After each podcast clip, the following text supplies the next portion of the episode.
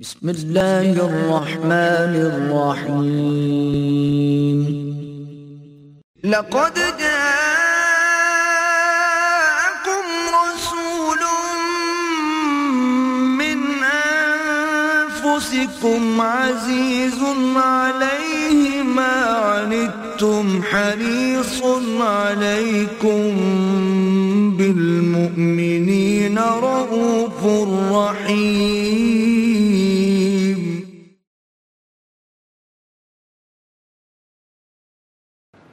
نحمده ونصلي على رسوله الكريم. اما بعد فاعوذ بالله من الشيطان الرجيم. بسم الله الرحمن الرحيم. رب اشرح لي صدري ويسر لي امري واحلل عقدة من لساني يفقهوا قولي. وعن ابي مسعود عقبة بن عمرو عمرو الانصاري رضي الله تعالى عنه قال قال رسول الله صلى الله عليه وسلم، ان مما ادرك الناس من كلام النبوة الاولى اذا لم تستحي فاصدع بما شئت. رواہ الامام البخاری رحمہ اللہ۔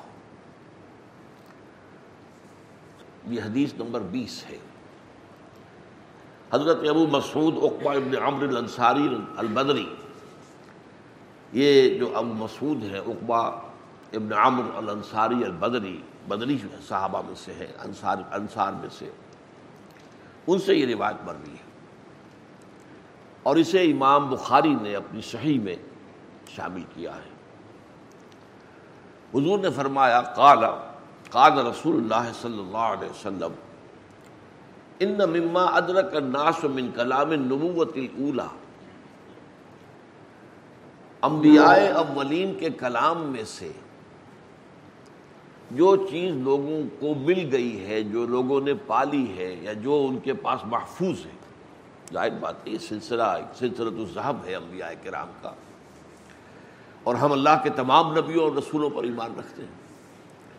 البتہ ان کی تعلیمات میں ان کو کچھ تحریف بھی ہوئی، کچھ وہ نسیان کا جو ہے وہ شکار ہو گئی لوگوں نے بھلا دیا۔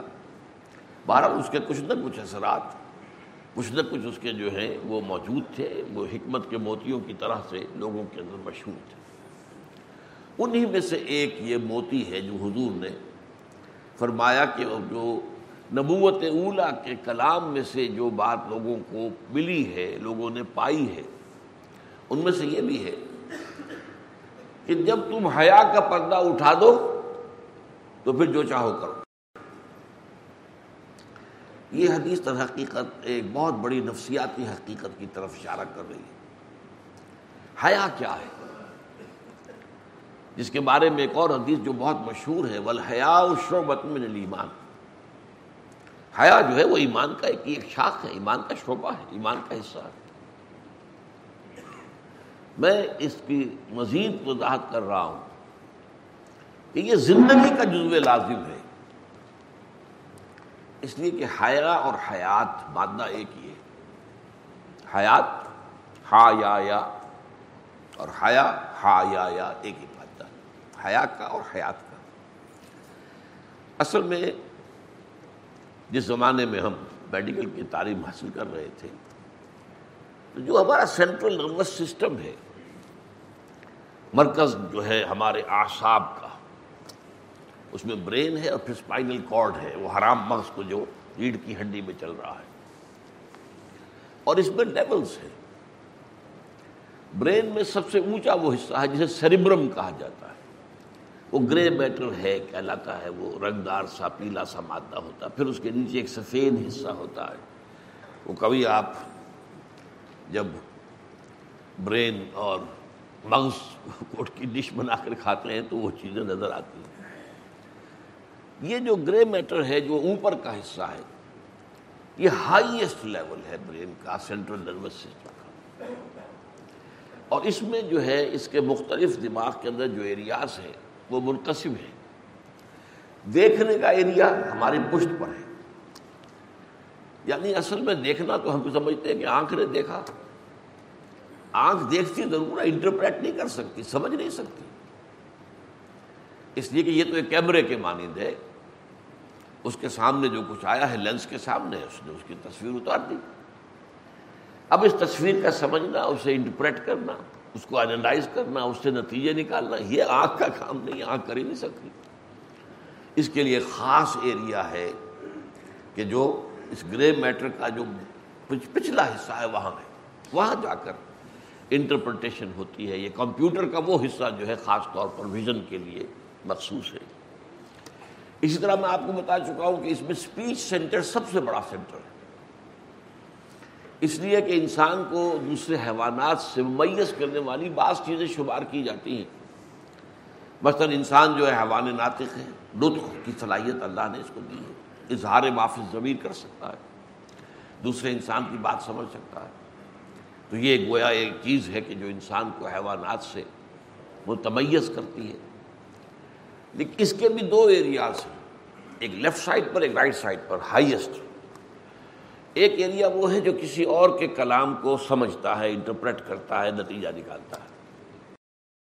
اور ایک ایریا وہ ہے کہ جو خود انسان کے اپنے معافی ضمیر کو واضح کرتا ہے، بیان کرتا ہے۔ تو یہ دونوں حصے جو اسپیچ سینٹر ہیں۔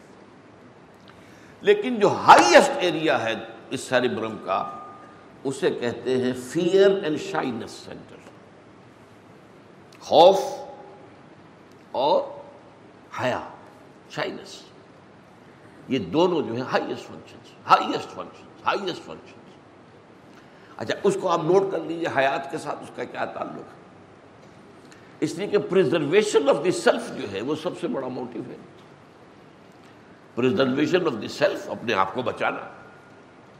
پھر ہے پرزرویشن آف دی اسپیشیز اپنی نسل کو برقرار رکھنا۔ اس کے لیے آدمی شادیاں کرتا ہے، جو بھی ہے، ایک کلبے کا بوجھ اٹھاتا ہے، اس کے اندر بوجھ جو ہے برداشت کرتا ہے، یہ کیوں؟ یہ اس کے انسٹنکٹس میں ہے پرزرویشن آف دی اسپیشیز لیکن پرزرویشن آف دی سیلف جو ہائیسٹ ہے، اس کے یہ دو فنکشنز ہیں شائنس اینڈ فیئر خطرہ ہو تو بچاؤ، بھاگو۔ شیر آ رہا بھاگو، دوڑو فلاں اب یہ فیئر ہے۔ اسی طریقے سے شائنس حیا۔ یہ حیا بھی در حقیقت انسان کے برین کے اور سیریبرم کے ہائیسٹ سینٹر میں شامل ہے۔ اس حیا کے بارے میں یوں نوٹ کر لیجیے، بلکہ اس کو ایک اور حقیقت میں چاہتا ہوں کہ واضح ہو جائے۔ شراب کا پہلا اثر کیا ہوتا ہے؟ شراب جو ہے وہ رفتہ رفتہ رفتہ رفتہ برین کے لیولز کو جو ہے ناک آؤٹ کرتی ہے۔ ایک دم سارے برین کو نہیں۔ ابتدائی حصہ جو ہے اس کا، تھوڑا سی شراب آپ نے پی ہے، تو یہ فیئر اینڈ اینڈ شائنس کے سینٹر ختم ہو جاتا نتیجہ کیا نکلتا ہے؟ بولڈنس جرت بہادری۔ اب ایک مقرر جو ہے بڑی عمدہ تقریر کرے گا۔ ورنہ مقرر کو کیا ہوتا ہے؟ احساس ہوتا ہے کہ میری تقریر کا کیا اثر لوگ لے رہے ہوں گے۔ کیا اس کا جو ہے کوئی مذاق اڑا رہا ہوگا دل میں؟ کچھ اور ہوگا۔ کیا ان کے یہ جو احساسات رہتے ہیں، یہ ایک مقرر کو قدم قدم پر روکتے ہیں۔ جب یہ شائنس ختم ہوئی، اب آپ، اگر بہت بڑا وکیل ہے، تو شراب پی کر جو وہ مقدمے کی پیروی کرے گا، وہ بغیر شراب کا نہیں کر سکتا۔ اسی طریقے سے لڑنے میں شراب تھوڑی، زیادہ نہیں۔ جب زیادہ ہو جائے گی، تب تو پھر اور لوور سینٹر میں ڈپریس ہو جائے گی پھر وہ ڈپریشن جو ہے، نیچے چلی جائے گی۔ لیکن جو پہلا کام ہے، یہ فیئر اینڈ شائنس۔ مقرر اچھی تقریر کرے گا اور شاعر اچھے اشعار کہے گا۔ سارے کے سارے بڑے شاعر جو ہے وہ شرابی ہوتے تھے، وہ غالب ہو، وہ کوئی اور ہو۔ اقبال بھی ابتدائی دور میں تو شراب پیتے تھے۔ جگر تو۔ وہ جگر نے خود جو کہا ہے، سب کو مارا جگر کے شیروں نے اور جگر کو شراب نے مارا۔ تو یہ تو شراب اس کی گھٹی میں تھی۔ لیکن ایک وقت آیا ہے، موت سے پہلے، کافی پہلے تائب ہوئے۔ اور توبہ کرنے کے بعد پھر جو شاعری انہوں نے کی ہے، وہ بڑی نفیس اور بڑی ایک روحانی ڈائمنشن اس میں تھی۔ بہرحال یہ اس کا موقع نہیں ہے۔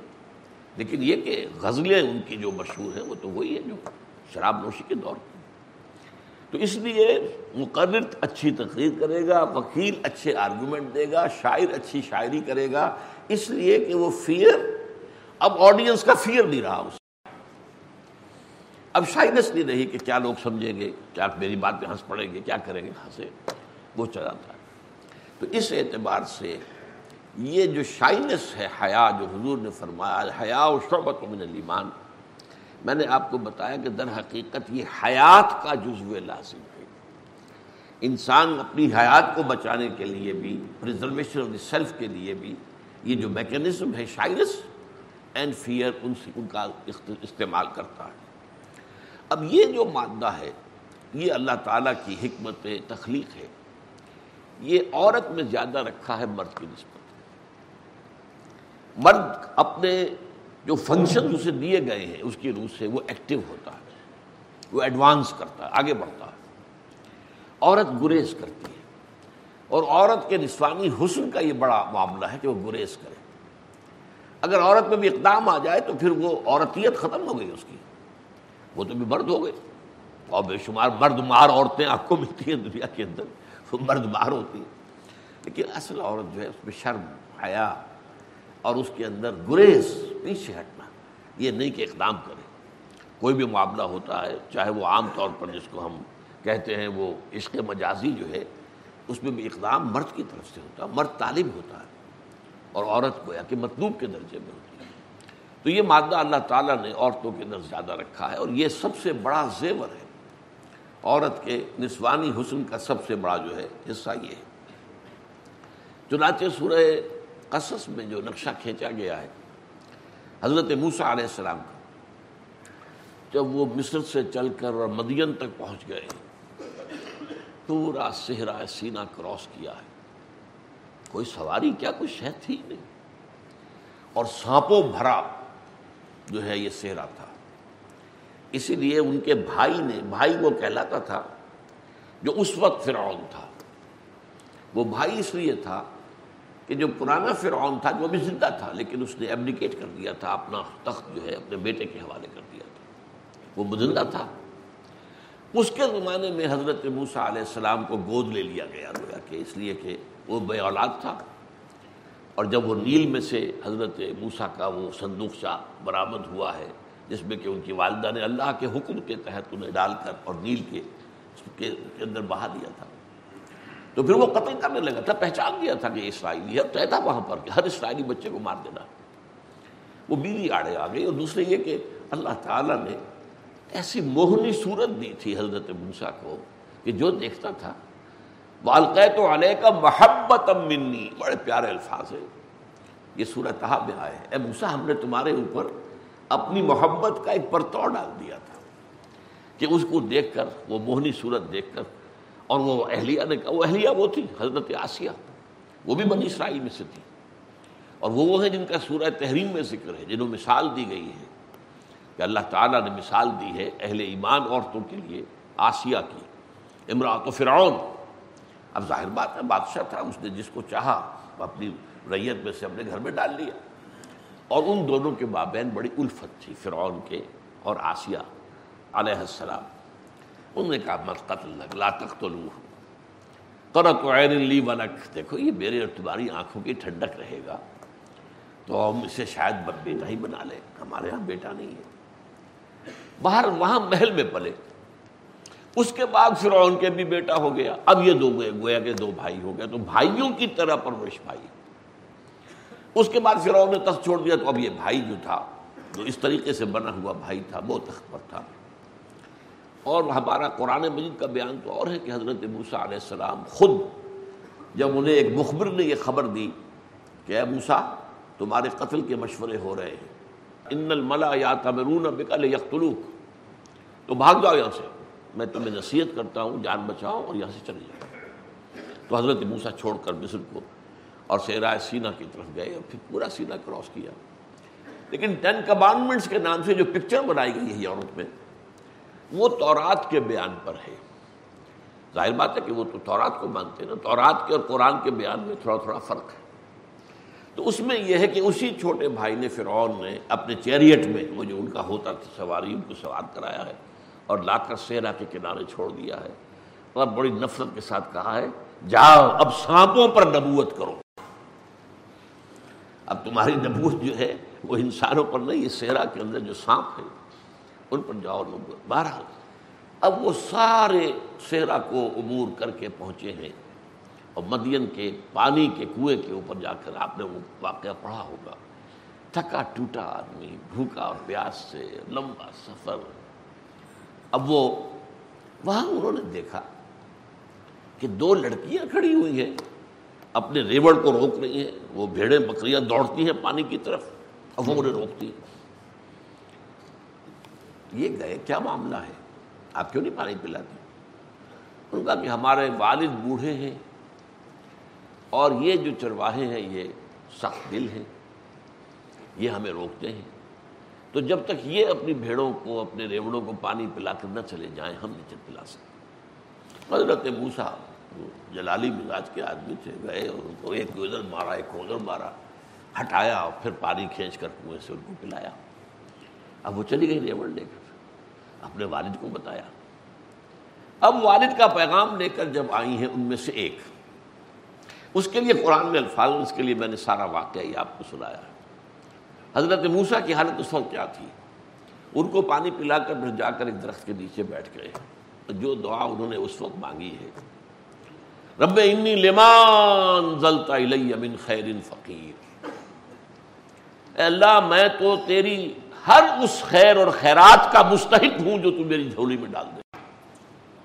یہ فقر کی انتہا ہوتی ایک فقیر ہوتا وہ کہتا مجھے روپیہ ہی لینا ہے۔ میں نے پانچ روپے لینے ہیں۔ لخرا کرتا اور ایک جوڑ ڈال دے۔ ڈھیلا ڈال دے میری جھولی میں تو اس کا بھی محتاج ہوں۔ میرے پاس تو کچھ ہے ہی نہیں۔ میرا کوئی جاننے والا نہیں، پہچاننے والا نہیں۔ اس ایک اجنبی جگہ پر میں آ گیا ہوں۔ میرے پاس کوئی ذریعہ نہیں۔ رب انی لمان زلتا من خیر فقیر۔ ہر شے کا فقیر۔ اس وقت وہ لڑکی ایک آئی ہے۔ فجاہ احداہما الستحیائن فقال ان ابی یدعو کا آئی ان دونوں میں سے ایک لڑکی حیا کے ساتھ چلتی ہوئی.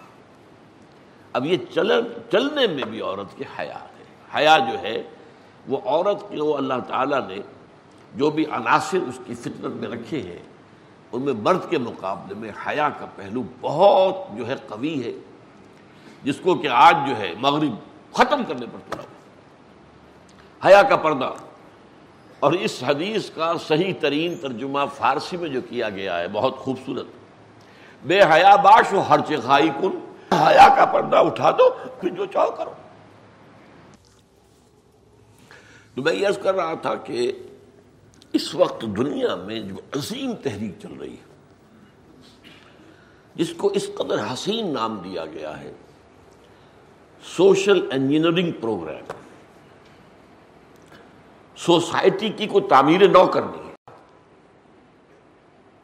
اس کا بنیادی نقطہ یہ کہ حیا ختم۔ عورت میں سے اس جز کو نکال کے باہر۔ اور یہ معاملہ کوئی بہت پرانا نہیں ہے۔ سو سوا سو سال سے زیادہ اس کی تاریخ نہیں ہے۔ کبھی زمانہ تھا، میں کوئی انگلش پکچر دیکھ لیا کرتا تھا اور اب بھی کبھی اس کو ٹی وی کے چینلز کو گھماتے ہوئے کہیں کوئی نظر پڑ جاتی ہے، جو پرانی پکچرز ہوتی ہے آپ امریکہ کی، یورپ کی، مکمل لباس عورت کا ہوتا پورا گردن سے لے کے اور ٹخنے تک۔ ہاتھوں، یہ سوائے وہی جو قرآن مجید میں آیا، چہرے کی ٹکیا اور سر پر ان کے یقیناً جو ہے اسکارف یہ ان کا لباس تھا۔ مکمل۔ یہ جو اسکرٹس اور پھر منی اسکرٹس یہ جو آنی شروع ہوئی ہیں ان کی تاریخ زیادہ نہیں ہے، ان کے پرانے آپ دیکھیں۔ تو پورا پورا لباس، پورا جسم جو ہے، وہ مستور ہوتا تھا عورت اور یہ چیز جو ہے، یہ پروٹوکالز کے اندر فیصلہ کیا تھا یہودیوں نے۔ اٹھارہ سو ستانوے۔ ان کے جو protocol of the elders of the Zion, Basel ایک ہے، سوئٹزرلینڈ کا شہر۔ اس میں ٹاپ کے یہودی جمع ہوئے تھے اور بیشتر تھے یہودی جو بینکرز تھے۔ زائنسٹ زائنسٹ موومنٹ جو ہے وہ اصل میں یہودی بینکرز کی موومنٹ ہے۔ اور وہ اصل میں مذہبی یہودی نہیں ہے، وہ جو ہے سیکولر ٹائپ کی یہودی۔ جیسے ہمارے یہاں بھی سیکولر بھی ہیں، مذہبی لوگ بھی ہیں۔ تو سیکولر ان کے ہاں بھی سیکولر بھی ہیں اور مذہبی بھی ہے مذہبی لوگ وہ ہیں جو کبھی آپ نے دیکھے ہوں گے اخبارات میں یا کہیں کسی فلم میں یا آپ امریکہ گئے ہوں، کہیں گئے ہوں تو آپ نے دیکھا ہو بروکلن کا ایریا جو ہے بھرا ہوا ہے ان سے۔ یہ زلفیں ہوتی ہیں، یہ خاص طور پر یہ جو ہے یہاں سے چھلے دار چل رہا ہوتا ہے، یہ جہاں سے ہم وہ یہ عام طور پر خط بنا لیا جاتا ہے، جب شیو کرتے ہیں تو یہاں سے، تو یہاں سے وہ پھیلاتے ہیں اپنے بالوں کو، اور وہ چھلے دے کر اس قدر خوبصورت ہار کے معنی دونوں طرف لٹکے ہوتے ہیں، اور داڑھیاں لمبی ہوتی ہیں، کوٹ لمبے ہوتے ہیں، سر منگے کا سوال نہیں اس کے اوپر صرف وہ چھوٹی سی وہ نہیں جو اوپر وہ اس کے اوپر کھوپڑی پہ وہ چپکا لیا نہیں، ان کا پورا ہیڈ ہوتا ہے۔ سیاہ ہیڈ، سیاہ جو ہے وہ اچکن کی طرح کی کا لمبا کوٹ۔ یہ یہ لوگ یہ ہے یہ لیکن یہ جو لگا لوگ جمع ہوئے تھے، جو بیسیکلی سیکولر بینکرز کے نمائندے تھے۔ انہوں نے جو چیزیں طے کی تھیں نو انسانی کے لیے ان میں سے ایک یہ بھی تھا، شرم اور حیا۔ اس کا جنازہ نکال دیا جائے تاکہ انسان حیوان بن جائے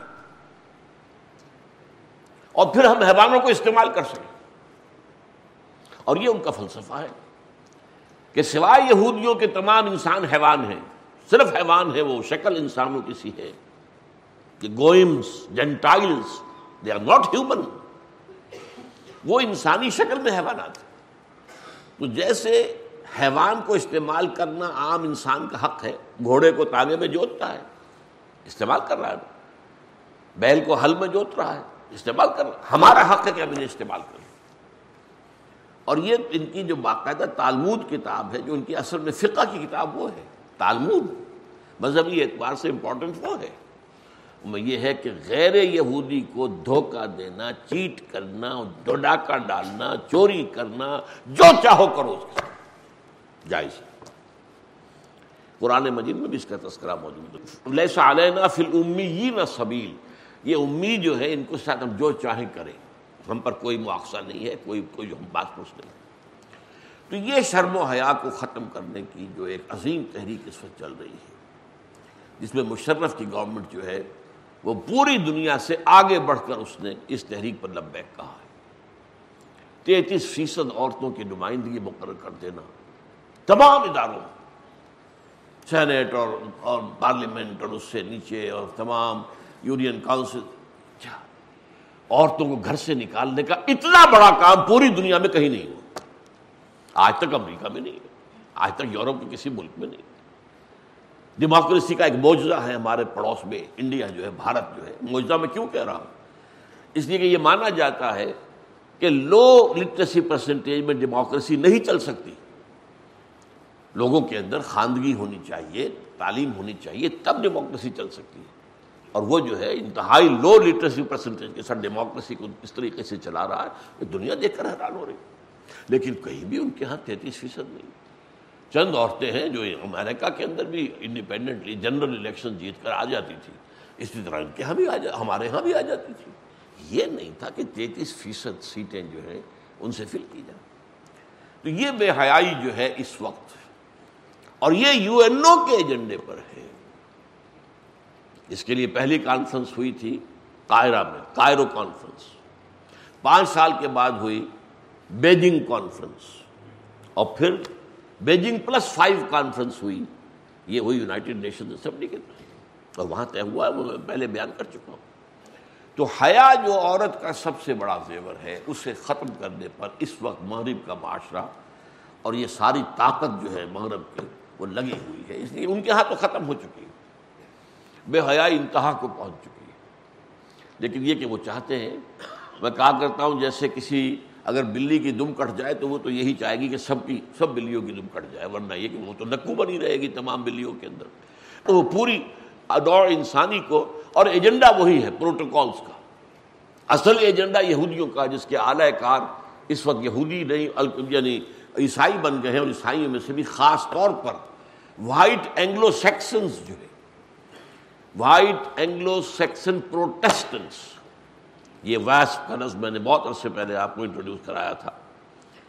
ویسپ ویسپ تو کہتے ہیں بھیڑ کو جو کاٹ جاتی ہے تو سوج جاتا ہے چہرہ ویسپ لیکن یہ وائٹ اینگلو سیکسن پروٹیسٹنٹس جو عیسائیوں میں پروٹیسٹنٹ فرقے کے اندر پھر ایک ٹاپ کے اوپر ایونجلسٹ ایک کلاس ہے، وہ ہیں جو اصل اعلی کار ہیں ان کو نیو کونس بھی آج کل کہا جا رہا ہے، اخبارات میں آپ پڑھتے ہوں گے۔ یہ اسرائیل کے سب سے بڑے سپورٹ اور وہ پروٹوکالس جو ہیں، ان کے پروگرام کو پورا کرنے میں سب سے بڑے اعلی کار اسی کا ایک حصہ جو ہے، وہ میں آپ کو اور بتا دیتا ہوں۔ آج کل یہ سوچ عام ہو گئی ہے، اور یہ بھی مغرب کے اثر کہتے ہیں بچوں پہ کوئی روک ٹوک نہ لگاؤ۔ یہ ان کی ڈیولپمنٹ میں ہیمپر کرتا ہے، رکاوٹ بن جاتا ہے۔ لیٹ ڈو حماقت ہے۔ بچوں کی تعلیم، بچوں کی تہذیب۔ ربو بنی کم المحم حسب فتحات کم فلیل خیر و قوامی۔ انہیں مہذب بناؤ، انہیں ادب سکھاؤ۔ حضور کی تعلیم اس کے برعکس ہے۔ اپنی چھڑی کو کبھی اٹھا کر نہ رکھ دینا۔ اولاد کو سیدھا رکھنے کے لیے آپ کو استعمال کرنا محبت بھی بھرپور دو۔ لیکن یہ کہ ساتھ ہی وہ جو ہمارے یہاں ایک کہاوت ہے کہ کھلاؤ تو چوری، چور کے اور دیکھو گھور کے۔ بچوں کے اوپر جب تک کہ ایک بڑوں کا ایک روب نہ ہو، بڑوں کا خوف نہ ہو، حیا نہ ہو، میرے یہ یہ کیا کہہ دیں گے، والد کیا کہہ دیں گے؟ تو وہ صحیح ہیومن ڈیولپمنٹ ہمارے نزدیک نہیں ہوتی۔ وہ بچے جنہیں آپ جری بنا دیتے ہیں، بے شرم بنا دیتے ہیں، بے حیا بنا دیتے ہیں، بے ادب بنا دیتے ہیں، وہ پھر خود آپ کے سینے پر جو ہے وہ منہ ڈلیں گے، آپ کی اپنی جو ہے بڑھاپے کے اندر سہانے روح بنیں گے، ان کے اندر کہاں سے وہ آداب آ جائیں گے اور کہاں سے وہ جو تہذیب آ جائے گی کہ جو بچپن میں اگر ان نہ سکھائی گئی اسی طرح نماز کا معاملہ ہے کہ فلاں عمر سے نماز کی تلخین شروع کر دو اور اس اس عمر کے بعد غالباً نو برس ہے کہ اس کے بعد اگر بچہ نماز نہیں پڑھتا تو بارہ اس کو۔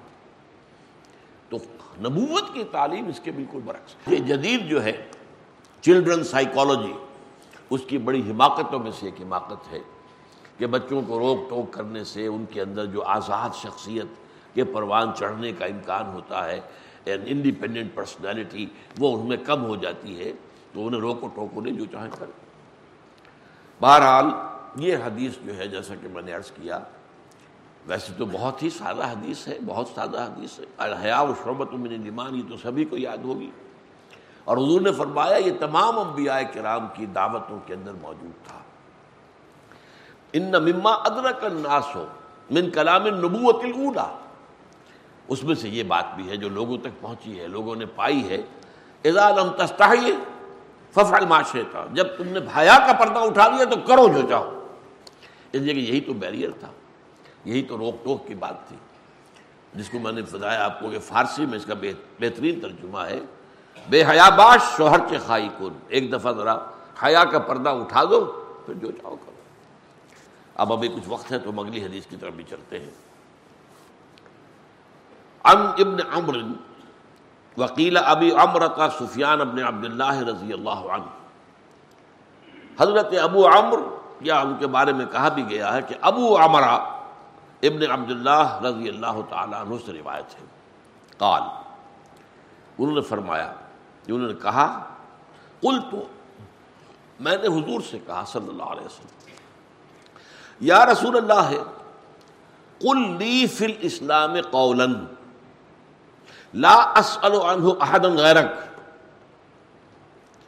اے اللہ کے رسول، مجھ سے تو اسلام کے بارے میں ایک بات ایسی کہی ہے۔ کہ پھر مجھے کسی سے کچھ اور پوچھنے کی ضرورت ہی نہ رہے۔ کہ دونوں ترجمے ہو سکتے ہیں کہ پھر میں نہیں پوچھوں گا کسی سے کچھ اور۔ میں اس کے ترجمانی اس طرح کر رہا ہوں کہ پھر مجھے ایسی جامع بات بتا دیجیے۔ ایک قلی فی الاسلام قولن کہ پھر مجھے کسی اور سے کچھ پوچھنے کی ضرورت ہی نہ رہے۔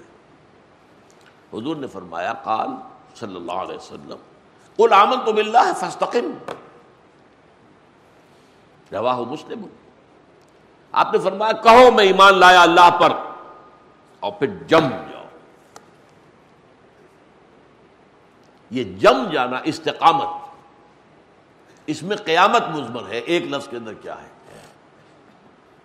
مان لینا اللہ کو، پھر جم جانا۔ میں جلدی سے اس کو بیان کروں گا، چونکہ وقت بہرحال ہے، محدود سا۔ دیکھیے، ایمان کے ثمرات ہیں۔ اور وہ ثمرات ایک داخلی ہے ایک خارجی ہے ایمان ایک حقیقت ہے جو باطن میں ہوتی ہے، قلب میں ہے۔ اس کا ظہور جیسے ایک پودے میں پھول لگتے ہیں۔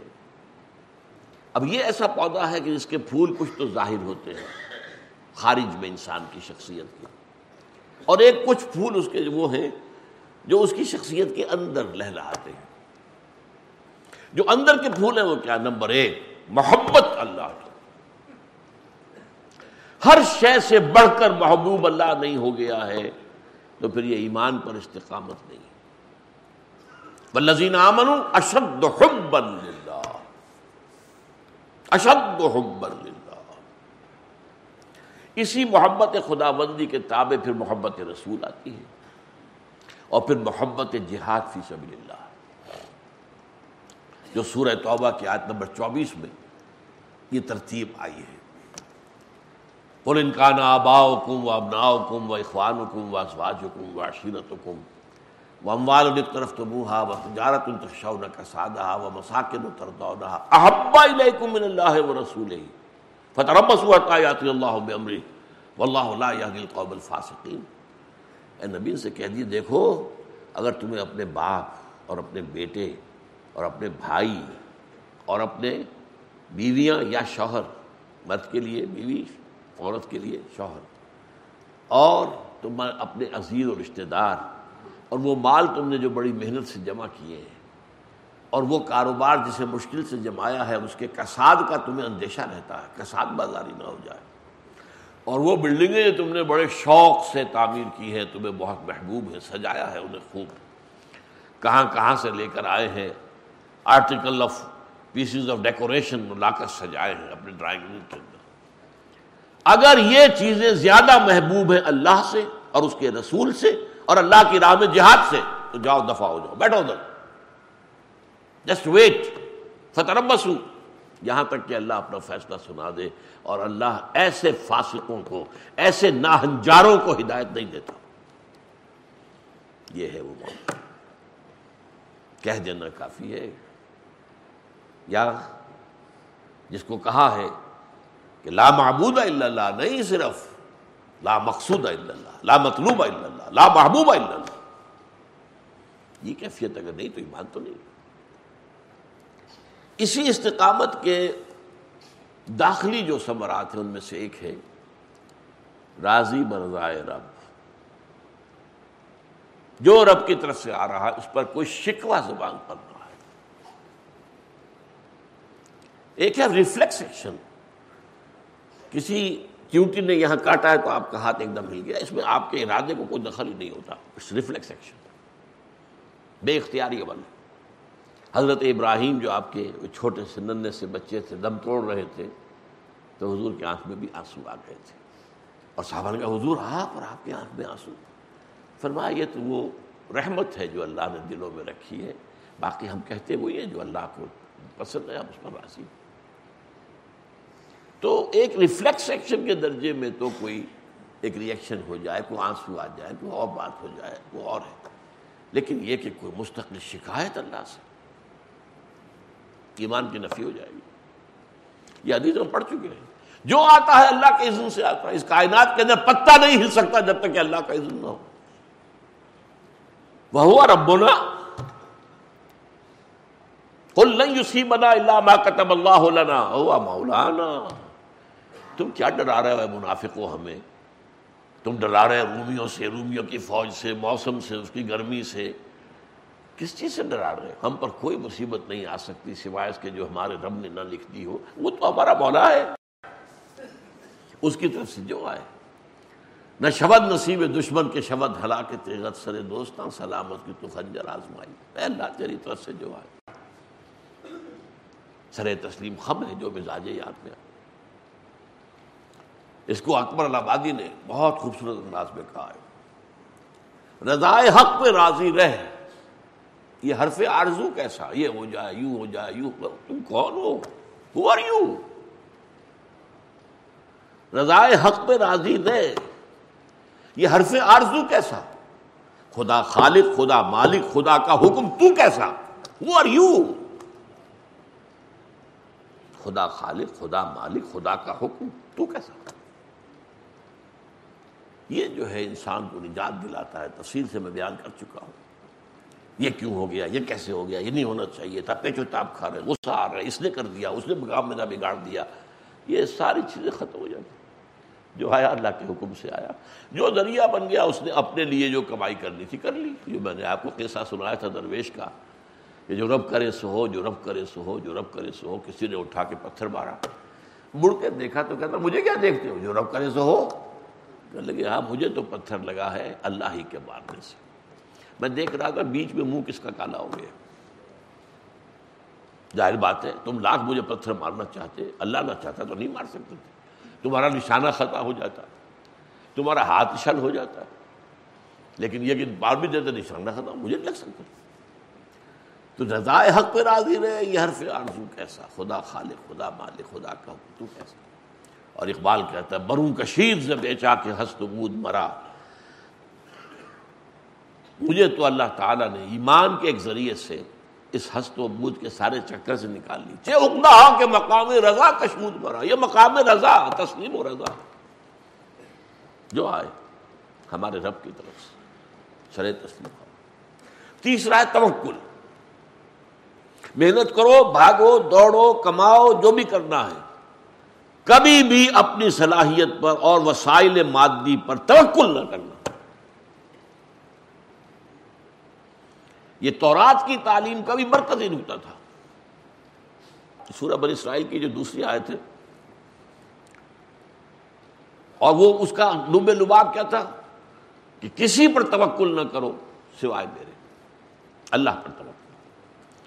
بھروسہ نہ ہو، چاہے سارے وسائل و اسباب جو ہیں آپ کو مہیا ہوں، لیکن کبھی نہ کہنا کہ یہ کام میں کل ضرور کر دوں گا۔ کیا پتا؟ This many slip between the cup and the lip یہ تو آپ کا محاورہ بھی ہے۔ چاہے ہاتھ میں پیالہ ہے، آپ کیا کیا فاصلہ کیا ہے پیالے میں اور آپ کے ہونٹوں میں؟ But this many slip between the cup and the lip اللہ کے عزم نہ ہو۔ توکل اللہ۔ لیکن اس کا یہ مطلب نہیں کہ محنت نہ کرو۔ محنت بھرپور کرو۔ محنت نہیں کرو گے تو تم جو ہے خود اللہ کی مشیت کو توڑ رہے ہو۔ لیکن توکل ہوگا وہ جو اللہ چاہے گا۔ ہماری ایک کوشش ہے، ہماری ایک محنت ہے۔ اس لیے بلکہ آتے نا موسل کتاب و جالنا ہدل بنی اسرائیل اللہ تخذو مندونی وکیلا وہ یاد آ گئی۔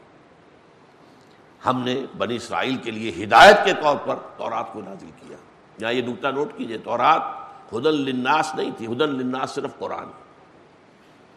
بنی اسرائیل۔ سورہ سجدہ میں بھی یہی آیا، ہدل بنی اسرائیل۔ بنی اسرائیل کے لیے ہدایت۔ اس میں پوری عالمی ابھی ہدایت جو تھی، وہ کامل ہدایت جو ہونی تھی، وہ قرآن میں آ کر تکمیل ہوئی، ہدایت۔ تو توکل جو ہے، اللہ تک من دونی وقت کسی کو اپنا کار ساز نہ سمجھ میرے سوا کسی کو کار ساز سمجھا یا اسباب پر بھروسہ ہو گیا، میرے پاس یہ ہے، میں نے یہ تیار کر رکھا ہے، میں نے یہ فراہم کر رکھا ہے، سب کچھ ہے۔ گاڑی کی جو ہے، وہ ٹیوننگ بھی کرا لی تھی، سروس بھی کرا لی تھی، آئل بھی چینج کر لیا تھا، یہ سب کچھ کر لیا تھا ٹنکی بھری ہوئی ہے، پیٹرول یا ڈیزل سے سب کچھ ہے۔ بس اب کیا ہے؟ اب کیا رکاوٹ ہے؟ کل صبح میں اٹھوں گا اور چل دوں گا۔ نہیں۔ یہ تین ہیں جو استقامت علی ایمان باللہ۔ ایمان باللہ پر استقامت کے یہ تین تقاضے ہیں، داخلی کیفیات۔ خارج میں کیا ہے؟ نمبر ایک، اطاعت اللہ کی۔ ٹوٹلی، عبادت اور اطاعت۔ اس پر تفصیل سے گفتگو ہو چکی ہے۔ تمہارے وجود سے، یہ تین چیزیں وہ تھیں جو وجود کے اندر تھی محبت، تسلیم و رضا، صبر و توکل، استقامت۔ اور دوسرے جو باہر ہے اطاعت۔ تمہارے وجود سے جو عمل بھی خارج ہو یا صادر ہو، وہ اطاعت خدا بندی اور اطاعت رسول کے سانچے میں ڈھل کر آئے۔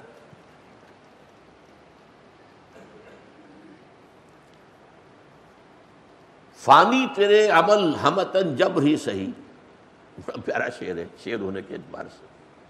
سانچے میں اختیار کے ڈھالے ہوئے تو ہے۔ یہ ان لوگوں کا قول ہے کہ جو سمجھتے ہیں کہ انسان مجبور محض سے اس کی کوئی آزادی نہیں ہے، جن کو جبریہ کہا جاتا ہے، یہ ہمارے ہاں اسلاف میں رہا ایک مسلک۔ تو فانی ان میں سے ہے۔ وہ کہتا ہے، فانی تیرے عمل ہمتن جبر ہی سے ہے تو جبر ہی۔ تم یہ کر رہے ہو اللہ کے جبر کے تحت۔ سانچے میں اختیار کے ڈھالے ہوئے تو ہے لیکن ایک سانچے میں ڈھال دیا گیا ہے جو تم محسوس کرتے ہو کہ میں کر رہا ہوں۔ بس یہ بھی بڑی بات ہے۔ تو بہرحال جو بھی صادر ہو ہمارے وجود سے، وہ اطاعت خدا اور اطاعت رسول کے سانچے میں ڈل کر۔ تو ہاتھ سے ہو، پاؤں سے ہو، آنکھ سے ہو، ناک سے ہو، کان سے۔ جو بھی ہمارے وجود سے صادر ہو رہا۔ ہے اور نمبر دو، جہاد و انفاق فی سبیل اللہ۔ اللہ کے ساتھ استقامت اور اللہ کے باغیوں سے دوستی۔ اللہ پر ایمان اس میں استقامت۔ اور اللہ کے غداروں کی جو ہے غلامی پر راضی ہو جانا۔ کہاں ایمان، کہاں یہ؟ یہ تو ایمان کے منافی ہے مومن تو اگر باغی نہیں ہے باطل سے، تو مومن کہاں ہوا؟ یہ تو سورہ بقرہ میں جو آیا ہے۔ یکفر بھی تاغوت بلّہ فقط استم سے کا تاغوت کا کفر پہلے ہے، ایمان باللہ بعد میں۔ پہلے تاغوت کا کفر کرو۔ اور پھر ایمان ملا تب کوئی مانی ہے۔ اور تاحود سے وفاداری تاحود کے ساتھ دوستیاں، جو اللہ کے سرکش ہے ایک حدیث میں آیا ہے مدحل فاسق جب کسی فاسق اور فاضر شخص کی مدح کی جاتی ہے، غضب اللہ تعالی له العرش۔ اللہ تعالیٰ اتنے غضبناک ہوتے ہیں کہ عرش کانپنے لگتا ہے۔ یہ میرا بندہ ہونے کا مدعی اور ایک فاسق و فاجر کی تعریف کر رہا ہے۔ یہ اسپاس نامہ پیش کر رہا ہے۔ لمبا چوڑا اسپاس نامہ پیش فرما رہا ہے۔ اظام و دہل فاسق غزب اللہ تعالی وہ له العرش۔ عرش لرز اٹھتا ہے، اتنا غصہ من مشا مع فاسق لیقویہ فقد آنا علی حدم الاسلام۔ جس شخص نے کسی فاسق کے ساتھ جو چلا، تاکہ اسے تقویت پہنچائے۔ صرف ساتھ چلنا، تقویت کے لیے۔ اس نے اسلام کی جڑیں کھودنے میں مدد کی۔ اس درج غیرت اللہ کی اور اس کے لیے حمیت خدا بندی میں اور حمیت دین الہی میں تن من دھن سب کچھ لگا دینے کے لیے تیار ہونا یہ نہیں ہے پھر استقامت نہیں ہے۔ ہمارا جو مطالعہ قرآن حکیم کا منتخب نصاب ہے، اس میں یہ سورہ تغابن کے درس میں اور سورہ حامی میں سجدہ کے درس میں یہ چیزیں بڑی تفصیل سے بیان ہوتی ہیں۔ اللہ تعالی ہمیں اپنی ذات پر، اپنی صفات پر، اپنی توحید پر ایک ایمان یقین والا، ایمان حقیقی عطا فرمائے۔ اور اس کے جملہ داخلی اور خارجی تقاضوں کو پورا کرنے کی توفیق عطا فرمائے۔ اقول قولی حاضرہ وصطفر اللہ علی ولکم ولسائر المسلمین والمسلمات۔